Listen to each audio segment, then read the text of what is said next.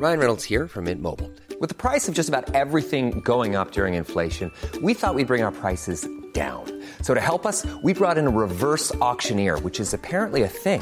Mint Mobile unlimited premium wireless. Ready to get 30, 30, bit to get 30, bit to get 20, 20, 20, bit to get 20, 20, bit to get 15, 15, 15, 15 just 15 bucks a month. So, Give it a try at mintmobile.com slash switch. $45 upfront for three months plus taxes and fees. Promo for new customers for limited time. Unlimited more than 40 gigabytes per month. Slows. Full terms at mintmobile.com. Planning for your next trip? Elevate your travel style with Quince. Quince has all the jet setting essentials you'll want for your next getaway, like European linen, premium luggage options, buttery soft Italian leather bags, and so much more. And is all priced at 50 to 80% less than similar brands. Plus, Quince only works with factories that use safe and ethical manufacturing practices. Pack your bags with high-quality essentials you'll be wearing for vacations to come with Quince. Go to quince.com slash pack for free shipping and 365-day returns.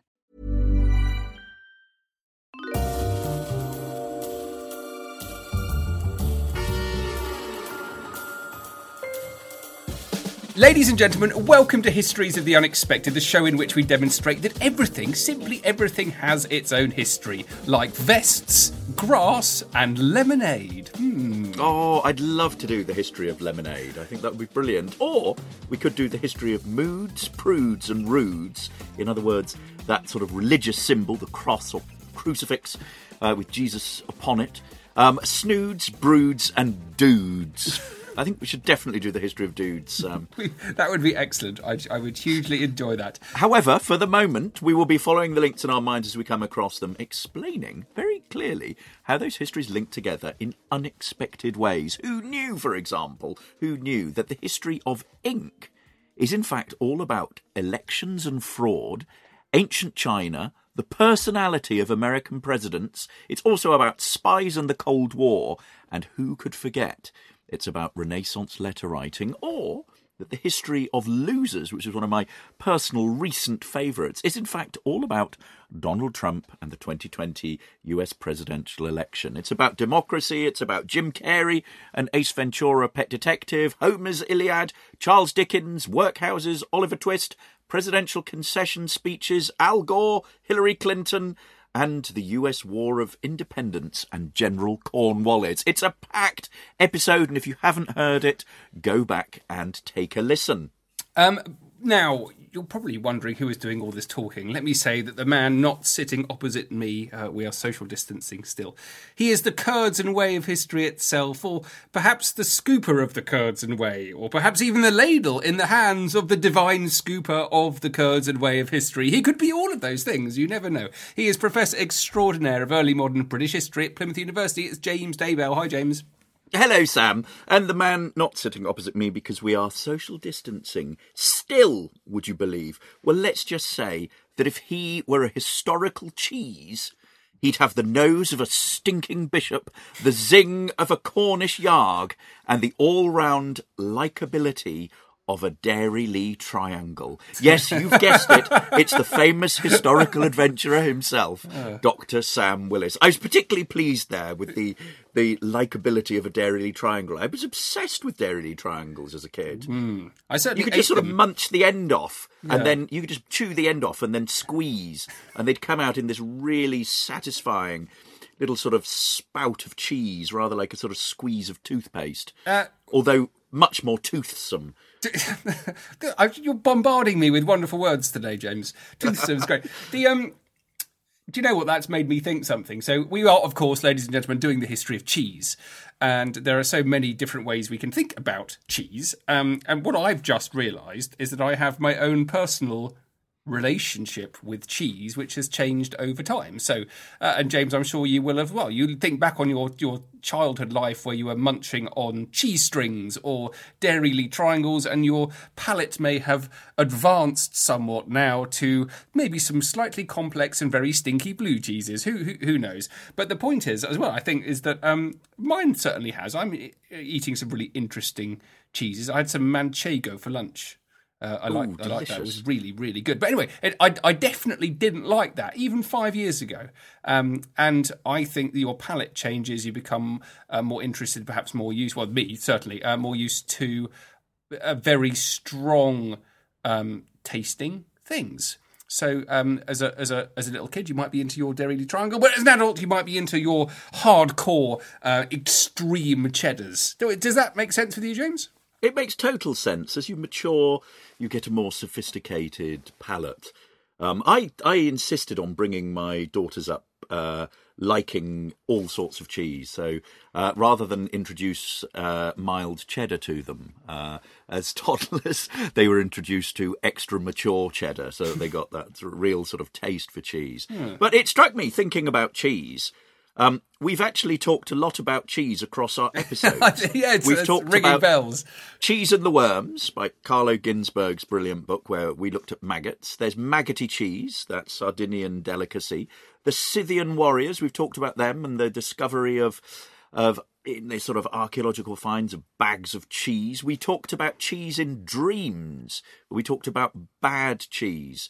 Uh, but the reason we're doing this is because uh, during lockdown, the perfect antidote for me over the last couple of weeks has been watching Rick Stein's Cornwall, which is a brilliant 15 part uh, series on BBC uh, that tours uh, Cornwall um, and it's is, is, br- really sumptuous. A real sort of, you know, refreshing look outside of your sort of locked in life. And one of the one of the episodes had this amazing um, Dutch family who'd moved over to uh, Cornwall and had basically started um, making Gouda. And it was incredible. And I thought, having having seen this, I need we need to do something on the history of cheese, which then got me thinking about Samuel Pepys and his uh, his his description of the Great Fire of London, which sees him um, rather than sort of really concerned with with the fire and everything. He's more concerned with burying his his parmesan cheese, and he describes this. This is the Great Fire of London, as you all know. Um, it started on the second of September, 1666, and burnt all the way through to um, Thursday, the sixth of September. Um, and it destroys a lot of the sort of London of the time. And he describes in an entry on the Tuesday, the 4th of September, 1666, he describes Sir William Penn and I to Tower Street, and there met the fire burning three or four doors beyond Mr. Howell's, whose goods, poor man, his trays and dishes, shovels, etc., were flung all along Tower Street in the kennels, and people working therewith from one end to the other, the fire coming in on that narrow street on both sides with infinite fury. Sir William Batten, not knowing how to remove his wine, did dig a pit in the garden and laid it in there, and I, took the opportunity of laying all the papers of my office that I could not otherwise dispose of, and in the evening Sir William Penn and I did dig another, and put our wine in it, and I my parmesan cheese, as well as my wine and some other things. So cheese can be right at the heart of historical events there, Sam. Hmm. Yeah, I, I, like that. It's the everydayness of it, isn't it? Um, it's a funny mixture actually cheese isn't it? It's it's the he so he's got parmesan cheese and he's really worried about it. So there's there's a balance between it being an everyday item and it being at the heart of major historical events. But also it's a foreign item. It had a certain amount of value. Uh, I, had he had it imported was it actually you know proper parmesan cheese do you think? Or was it made made in, in oh i bet it was real proper parmesan yeah. cheese imported which is why it's such a valued item that you'd want to keep hidden and preserved from the fire. And, and such an important part of people's day to day lives. I mean, cheese was, was an absolute staple and it was eaten all the time. And I want to pick up on this theme because it's it, it explains something which uh, I, I've been reading up about recently. And that is um, ethnic cleansing in the Middle Ages, James which is a, which is surprisingly all about cheese. Uh, well, at least there's one example of it. Um, and I wanted to talk to you about. Well, I, I think you can start off by by by thinking about um, ethnic cleansing, the destruction of certain peoples, and how in the Middle Ages it was actually inseparable from the, the idea of making other peoples. That ethnic cleansing was a very important part of historical change, and the understanding of it was certainly underpinned by narratives in the Bible. And there's a little quote here, um, and this comes back to where are we? 1381. So, uh, peasants' revolt. And many Flemings lost their heads at that time, and namely those who could not say bread and cheese, but instead said broad and case. These uh, uh, quote is from a London chronicler of the 15th century, and he's looking back on the peasants' revolt of the summer of 1381. And what's interesting about this is he doesn't say anything else apart from that about this massacre of the Flemings and the fact that they were massacred, according to this person writing, simply because of their inability to pronounce the word cheese and also the word bread. And it actually raises all sorts of very important questions and ideas. Firstly, who was a Fleming? Well, late medieval um, English sources d- d- describe as Flemings not only people who were natives of Flanders, but also inhabitants more broadly of the entirety of northwestern Europe. Um, and the description of the event, this this massacre, is actually it, it's described more broadly in Latin chronicles, but really not very much more broadly. I mean, they say, for you could see heaps of dead bodies and corpses lying in the squares and other places. Um, and then there's another from a, a, monk in Westminster. And so they spent the day thinking only of the massacre of the Flemings. So there's really not much going on here, but that's partly why it's really interesting. Why we don't know about this, apart from the fact that a, a massacre occurred. Uh, it's the Peasants' Revolt. So it's a it's a large uprising across across England in 1381. It has various causes. Um, pr- primarily, it's associated um, by historians with what happens in the aftermath of the Black Death. There's all sorts of social tensions, economic tensions, political tensions, um, which which sort of come to a head between the 1340s and the 1380s. There's a final trigger in the spring of 1381 to do with someone trying to collect unpaid poll taxes, and it leads to a very large section of rural society rising up and and rioting and um, uh, attacking prisons, the famous prisons in London, the Fleet and the Newgate. But they also attack Flemish uh, immigrants. Um, we know that on the 14th of June, the crowd uh, bundles along the Thames. They burn houses of officials. They open up Westminster Jail. They let loads of people out. Um, then they move into central London. They do something similar there. And then there's a, they don't just massacre the Flemings they come across, they're actually hunting for them. And they're trying to find Flemings. And we know that, that in one ward alone in London, 40 were killed and they were piled up at the church of St. Martin Vintry, uh, which was a church which was popular with the Flemish. And there are other examples of, of groups of the Flemish um, being, uh, being massacred. Um, and uh, historians have really kind of not paid too much attention to this. It actually just earned uh, the focus of one sentence in a 20th century history. Now, how do you think about this? Is, is what is the point of this? And I, what's really interesting is that think about it this way: you say actually the slaughter of aliens didn't need much explaining um, it, almost as if it was self-evidently likely to occur when when the commoners of England rose up. And another way of thinking about it is in terms of um, the, the, longer history of, of inter-ethnic bloodshed um, and, and how they understood it. And in the case of the Flemings, the, the language test, which supposedly sealed their fate, their inability to pronounce bread and cheese, was actually a very common um, element in accounts of ethnic cleansing, of destruction. The the the, uh, the manuscript it came from dates. It's much later than the Peasants' Revolt in 1381. It dates to 1435. That's worth bearing in mind. So the person who was writing writing the description may not have actually been basing it on uh, first hand knowledge of the accounts, but might have implanted into this story this idea of the inability to pronounce something, because we know that that uh, motif about sort of stumbling over tricky words. There, there, are numerous examples of it. It's not just this bread and cheese one from the Flemings. Um, there's one from 1302 in Bruges, where you've got a group massacred because they can't pronounce the words shield and friend. Now, all of those, So, if you think of shield and friend and bread and cheese, they're they're very sort of homely words. They're us words, um, which is how it's been described. Um, another example from 1312 is got people being killed uh, because they can't pronounce. This is in Poland, in Krakow. They can't pronounce um, again very homely words: lentil, wheel, and mill. Um, and it's believed that this actually goes back to uh, biblical tradition. Um, in the book of Judges, you have the Gileadites forcing the Ephraimites, never heard of them, to say shibboleth.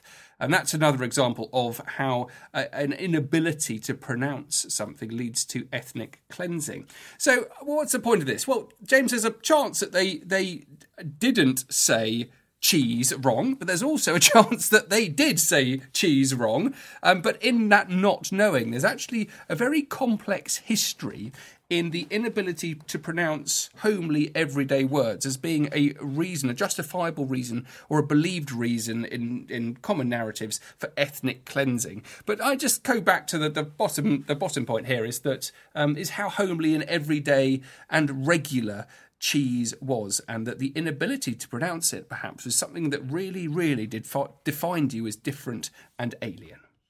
Oh, that's brilliant, Sam. Cheese and ethnic cleansing and the peasants' revolt. Love it, love it, love it, love it. Now, I was inspired not only by watching Rick Stein talk about cheese to think about this as an episode, but also because I read a brilliant article in The Conversation by an academic uh, who's an expert on early modern witchcraft called Tabitha Stanmore. And the title of her article, which you should all read, and, and you probably will have come across it because it's gone viral, uh, it's entitled The Spellbinding History of Cheese and Witchcraft.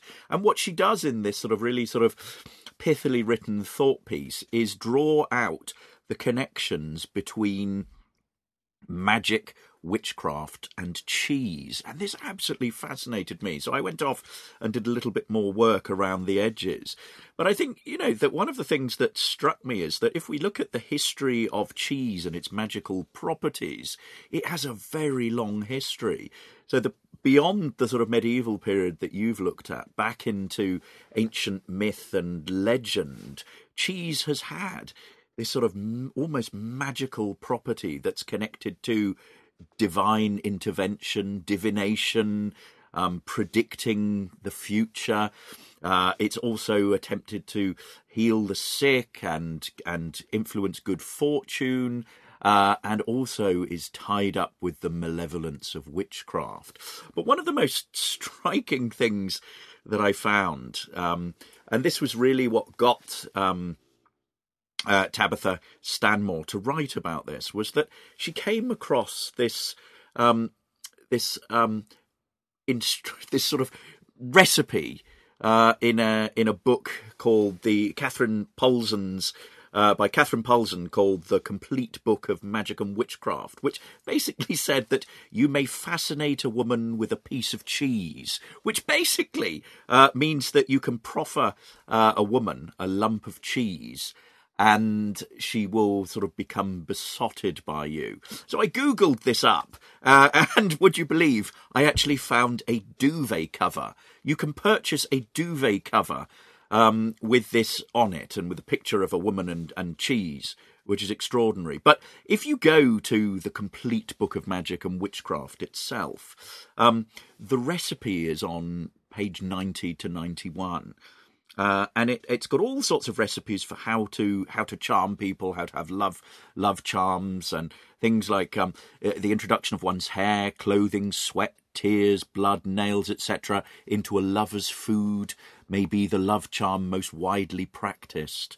Um, but there's another one here, um, which is to win the love of a woman, take salt, cheese, and flour, mix it together, put it into her room, and she will have no rest until she sees you.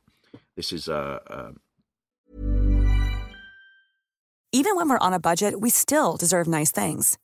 Quince is a place to scoop up stunning high end goods for 50 to 80% less than similar brands. They have buttery soft cashmere sweaters starting at $50, luxurious Italian leather bags, and so much more. Plus, Quince only works with factories that use safe, ethical, and responsible manufacturing. Get the high-end goods you'll love without the high price tag with Quince. Go to quince.com/style for free shipping and 365-day returns. Saving money on exterior wall lights. Now at Menards. Find your style with Patriot Lighting. Exterior lights enhance the look of your home. Choose from over 50 options from Patriot Lighting. Now through May 19th, get $10 instant savings on a single qualifying purchase of $100 or more on in stock outdoor wall lights. Check out our entire selection of outdoor lights and see the rest of our deals happening now on Menards.com. Save big money at Menards. uh, something from uh, Albertus Magnus's uh, uh, Egyptian Secrets. Uh, and on the other page, on the next page, page 91, there's also another um, another recipe, uh, which is slightly more um, complicated, which, and I'll read it in, in its entirety to you. In the pingle, uh, which is a small pan, or the pan, or the house pan, scull a man, boil the heart's blood, o the toad, with the tallow of the kite, hawk it, chop it finely, kale and hen dirt, chewed cheese and chicken wort, chicken weed, yellow puddocks, champet, spiders ten and earwigs twa, sclatters two, which is another word for woodlice, fray, foggy, which is moths, dykes, bumbies twenty, fray they bakes, nest, newts frae stinking lockers blue, and will make a better stew or brew. Bachelors mourn had a charm, hearts they have for o harm. In other words, there's another recipe here to try and charm somebody into um, into being um, being in love with you. But also, you can trace this back to to sort of pagan times and Christian spells about summoning good fortune, healing illness, and in Icelandic folklore, a suitor would carve cheese with symbols before giving it to a young woman, hoping that she'd fall in love with him after eating it. Now, secondly, um, th- this there's the idea that cheese is connected to fortune telling. And did you know that this is this was in fact in the Middle Ages? It had a name. Uh, the name is tyromancy. would you believe? Which Good is word. basically divination from cheese, and you could use all sorts of food items um, to to for divination purposes. You could use eggs and animal intestines and cheese. And the idea with cheese is that you know, rather like reading tea leaves, it's a whey of connecting the patterns and symbols that are in the cheese. And if you think about cheese, you know, and how you make it, and you talked about the the way and everything, and you think about you know various cheeses with mold in it. Cheese has all sorts of bumps and bits and pieces in it, and cracks and rinds, and it's in all sorts of shapes. And the the tyromancer, in other words, the cheese reader, could predict all sorts of things about people's future fortunes from this, whether it be about money, love, sex, travel, death, all those kinds of things could all come into it. Um, it's also um, it's also a way. Cheese is a way to identify thieves and murderers, and this is an example uh, that Tabitha Stanmore gives in that brilliant conversation piece, um, where she talks about um, the method of of blessing cheese with a prayer and gives an example. Uh, May his mouth be cursed and full of bitterness, under his tongue pain and labour. If he is guilty, he will eat in the name of the devil. If he is not guilty, he will eat in the name of the Lord Jesus. So then what you do is you give the suspect a small piece of cheese to eat, and the culprit will be unable to swallow the piece of cheese, which will then show that they are guilty. They're eating in the name of the devil. So there we are. There are two sort of separate things. There's a there's it used as a love potion. There's also it used as a as a way of telling fortunes. And finally, there is the use of the use by witches of of cheese for malevolent practices. Now, witches are often are often accused of curdling milk and turning milk sour, which again is to do with cheese. But I was I was I was looking at some Scottish witchcraft cases, um, and I found one uh, dated from the fifteenth of uh, of April uh, in 1644.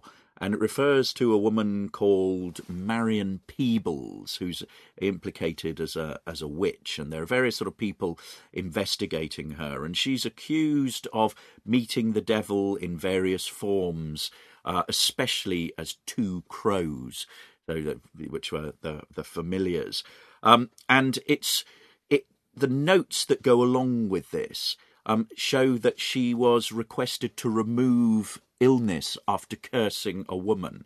So she gives uh, some, some money, some silver, uh, to her husband to, to sort of keep quiet, and then sends ch- the woman some cheese.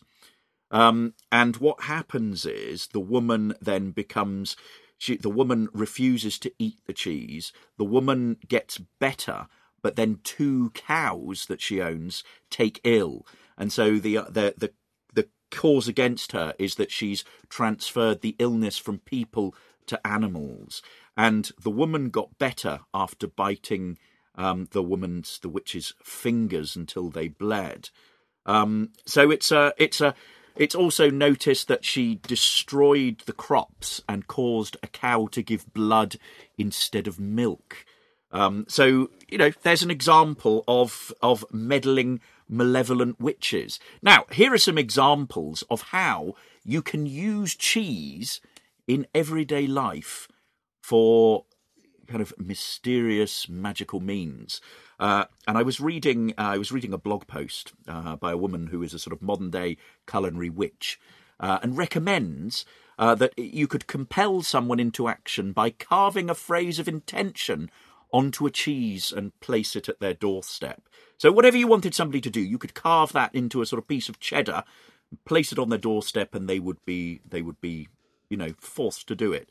Um, another thing is if you if you if you have a question, what you do is you carve possible one word answers into a fresh wheel of cheese, then you leave it in a sacred space until mould begins to form on the rind.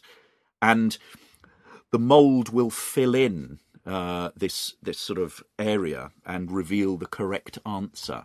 Um, so there we are, Sam. A couple of couple of examples uh, for you. You should all go out and practice that. They're brilliant, James. I really enjoy, enjoy enjoyed the witchiness of it. There are various issues,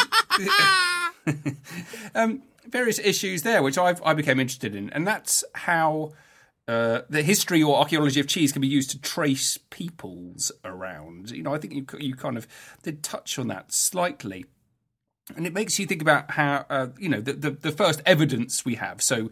Um, one of the things is about is about unglazed prehistoric pottery, right? What's so good about it is that it can absorb things. And one of the things it can absorb is animal fats. It can, as well as plant oils, plant waxes, variety of things.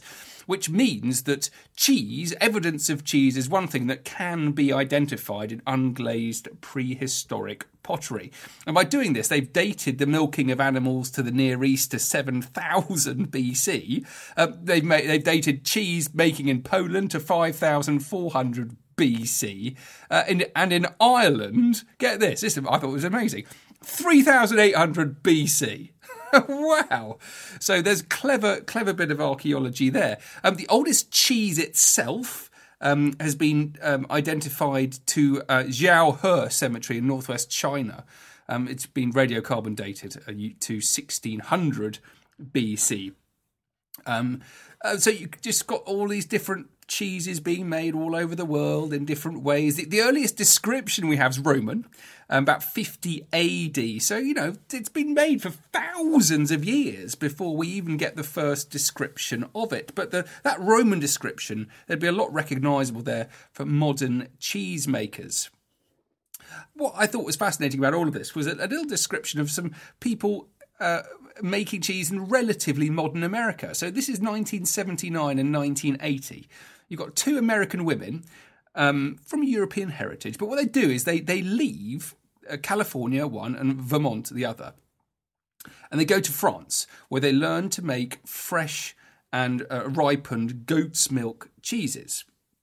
And then they come back, and on opposite coasts, they um, they, they set up their own businesses. So one in Vermont, one in California. And what's fascinating about this is that you've got Americans wanting to create cheese from goat's milk and also sheep's milk, but they can only do that by having to travel to Europe. And be- that's because of the history of American immigration. Uh, and it meant that because of the types of immigrants moving to America, the, the domestic expertise in cheese production in America was centered on, on cow's milk. So you've got the Puritans from East Anglia. Um, they bring dairy cows and methods of handcrafting cheddar style cheeses to New England. In the 19th century, they're joined by Dutch, Swiss, Germans, and Italians who are all focused on cow's milk cheese. And because of this, there's no um, a significant American tradition of making commercial goat or sheep milk cheese production in the 70s and the 80s. There is now lots of artisan people doing it their own way in, you know, classic kind of artisan uh, way of making cheese, which has become almost like an art form. Um, but uh, certainly not that long ago, it wasn't at all. And all of the cheese that you could find in America and all the all of the cheese making knowledge was all to do with cows and not to do with goats and milk. So cheese making, of course, is to do with empires and migration as much as anything else, James. Oh, Sam, I love that. And this talk about early cheese making leads me to my last example. As I was scooting around the place, reading up on cheese, I chanced on something called um, Cheese and Culture. A history of cheese and its place in Western civilization uh, by a historian called Paul S. Kindstedt. Uh, and it's a brilliant book. I'd recommend you all go out and check it out. I mean, it, it's really wide ranging. So it starts by looking at Southwest Asia and ancient origins of cheese, and then it looks at relig- the re- relationship with religion and civilization and trade and Mediterranean, and then Caesar, and then have, has a look at cheese production in manors and monasteries. Then it looks at England, Holland, and the market for cheese. And then it looks at factory cheese making and the cultural legacy of cheeses. But what really caught my mind here is, I think, one of the earliest descriptions of cheese making that I've come across. And it's in Homer's Odyssey. And would you believe it, Sam? There is a cheese making cyclops here. So this is a, the Odyssey, as you all know, is a sort of an epic poem. It's about twelve thousand lines. Um, it's brilliant, and it's basically, you know, the, a, a sort of um, an, a big adventure story with all sorts of characters in it. And it's about 10 years after the Trojan War, and Odysseus, uh, the hero, and his men are sailing around the Mediterranean, um, and they basically try and get back to their, their homeland, uh, back to their hometown of Ithaca. Um, and on this journey, they stop off at the island home of a, a one eyed giant. Um, uh, in other words, Cyclops. And they, they come to shore, and Odysseus and his men, when they're sort of roaming around, they find uh, a cave that's inhabited by one of the meanest cyclopses there is, uh, a cyclops known as Polyphemus. Um, and he sort of is around the, you know, is elsewhere on the island. And they go into his cave, you know, hoping to look for things to, to eat and, and sort of provision themselves with. And they learn actually that he is a cheesemaker. Listen to this quote. We soon reached his cave, but Polyphemus was out shepherding. So we went inside and took stock of all that we could see. His cheese racks were loaded with cheeses, and he had more lambs and kids than his pens could hold. They were kept in separate flocks. First, there were the hoggets, then the oldest of the younger lambs, and lastly, the very young ones, all kept apart from one another. As for his dairy, all the vessels, bowls, and milk pails into which he milked were swimming with whey. In other words, what you have here is a one eyed, monstrous giant master cheesemaker. So he's got all the vessels that you need for it. He's keeping the animals separate from where he's working. Um, we, we've heard about the whey being kept. We've got various um, ages of uh, lambs uh, and and sheep that he's got there, his flocks, so that you've basically got milk on tap at all these different levels. Um, so you've got everything that they that, that you know they could need. Now, rather than sort of running off with all of this, what they do is they sit in wait uh, for the Cyclops to come back in with his sheep and, and to let him sort of get on with with with sort of you know about his his, his things. Um, and what happens is when he's finished his cheese making, Odysseus and his men basically attack him. Uh, they blind him in his one and only eye, so he basically can't he can't um, he can't see them. Uh, and then they flee. And what's worse is that they flee, not only having eaten all his cheeses and everything, um, but they they flee on his sheep. Uh, so they go off away with them. Now the problem with Polyphemus is not only is he really angry, uh, but his father uh, just happens to be one of the gods, Poseidon. Uh, and so he summons uh, his father and tells him that he should punish these people. And so the rest of the tale, the Odyssey, is basically about these poor sort of characters, Odysseus and his men, you know, sailing around the the oceans, you know, trying to trying to get home. So there we are, and uh, the ancient art, uh, the truly ancient art of cheese making, Sam. I think it's feta he's discovered there. That was very good. Very good indeed. Um, ladies and gentlemen, I hope you have enjoyed that very much. I did hugely, and we've got more coming your way. We are um, going to be recording. What have we got coming up, James? Ladders. I think we're doing the history of ladders. Oh, meetings. We're doing the history meetings, of meetings and tongues. You're doing. You, you suggested tongues. Yes, I, I'm looking forward to that. Um, I hope you enjoyed that. Do please get in touch with us on social media to share your stories of cheesy history. Um, we're, we're absolutely um, chomping at the cheesy bit for it. Uh, do please follow me on social media at Dr. Sam Willis. And if you're interested in maritime and naval history, please check out the Mariner's Mirror podcast. It's my new big thing, and I'm very excited about it. And I'm sure, uh, I'm sure people took cheeses afloat. Uh, you can follow me on at James Daybell. You can follow the podcast on at Unexpected Pod. We are all over social media, so you can follow us on Instagram. You can also friend us on Facebook, and we have a bespoke website. Uh, historiesoftheunexpected.com, which has everything that we've been up to in recent years and everything that we're going to be doing. Uh, so check us out there. That's it for now, guys. We'll be with you again soon. Cheerio. Bye. Take care, guys. See ya.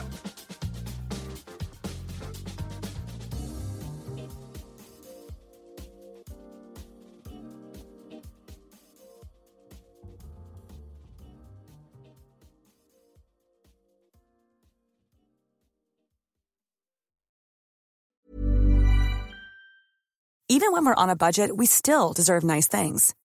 Quince is a place to scoop up stunning high-end goods for 50 to 80% less than similar brands. They have buttery soft cashmere sweaters starting at $50, luxurious Italian leather bags, and so much more. Plus, Quince only works with factories that use safe, ethical, and responsible manufacturing.